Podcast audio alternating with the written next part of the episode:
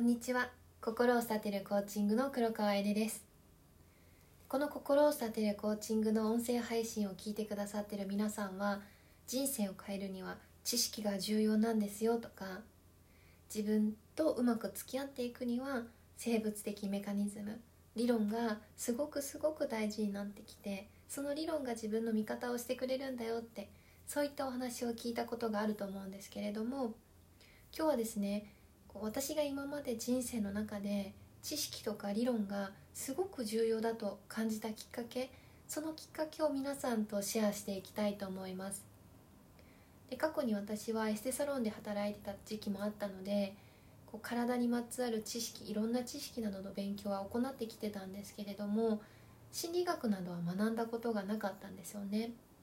その中でエステに通っていただくお客さんに自分の感覚とか経験の中でのこう分かる範囲のポジティブな言葉がけしかかけられなかったんです。でそういったポジティブな言葉に対してその瞬間はお客さんもモチベーションが上がるんだけれどもまた次来た時は下がってしまってる。で痩せてもまた食べて太ってしまう。その繰り返しで私もどうしていいか分からなくてどんどんしんどくなってしまっていたんですよね。でそういった女性を多く見てきたので体と心のつながりっていうのをこうなんとなく薄々感じ始めてで実感してでも何も専門的な知識がない私がこういった人の悩みを扱うことに対して私が今行っていることって一体誰の幸せにつながってるんだろうってこれって誰が幸せになれるんだろうって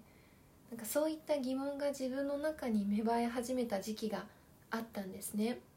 だけどその疑問を持ちつつもどういった知識が適切なのかは私も分からなかったのでその分からないまま何年か過ごしていく中でたまたま出会ったのがコーチングだったんです。でこのコーチングを知ってまず衝撃だったのがコーチとのある会話の中で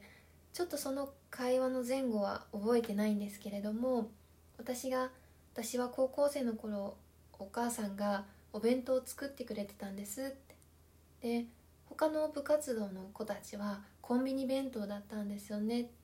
なのでその高校生の時はお母さんがお弁当を作ってくれてたからなんかすごくこう健康とか食べ物にそれから気をつける気をつけてたんですみたいなことをコーチに無意識で伝えた時にですねそれは自分を肯定して相手を否定している発言だねそれは黒川さんらしくないねって言われたことがあったんです。でこれですね当時の私はあの最初何を言ってるのか何を言われたのかっても全然理解できなかったんですよ。だけどそれは相手を否定してるって言われた時にその時に初めてすごく相手の方に対してのこう申し訳なさとか自分に対しての恥ずかしさとかあ私ってこう今までこうやって知らず知らずのうちに相手を否定して傷つけてしまってたんだって。そんな中で生きてたんだってこう初めて気がつかされた瞬間にあだから今までうまくいかないことが多かったんだなって。私無意識に人を傷つけてしまってたんだなって。だからこそ私の人生にはこれが絶対に必要なんだなって。根拠はなかったんですけれどそう強く感じたんですよね。でどうしてですかってこれがどうして私は否定してることになるんですかっていう理由を伝えていただく時もそのコーチの主観とかではなくてしっかりと理論立てて説明していただいた時にこ今まで私が生きていく中でこんなに大切で大事なことを教えてくれる方っていなかったんですよね。それはこうなってこうなってこうだからこうなんだよっていうのを主観とか感情論ではなくてしっかりと理論立てて説明してくれる人と出会ったことがなかったからこそ私ももっともっとこの知識を知りたいって。であのこれからの私の人生の中には絶対にこの絶対的な知識が必要なんだなって気づけたからこそどんどんこのコーチングにいつの間にか魅了されてたんですよね。で私が今使用してるコーチングプログラム心を立てるコーチングのプログラムはどの質問を行えばその人の心からの答えが出てくるのか？人と比べないで本当の自分の感情とか心の声を導き出せるのか？どうしたら忙しい毎日の中でも自分の感情を整理できるのか？などなどすごく考えて考えて考えて出来上がったのがシンプルな16の質問で作られたこのワークシートなんです。一見シンプルなワークシートなんですけれどもプロコーチ養成講座で知識を学んで内容を探求していくとさらにこのワークがコーチングの集大成だということも理解することができました。でコーチングを通して知識とか理論が自分に身についていくことで自分が置かれてる環境とか状況っていうのは自分次第でいくらでも変えていけるんだ。そういったことも知れたんですね。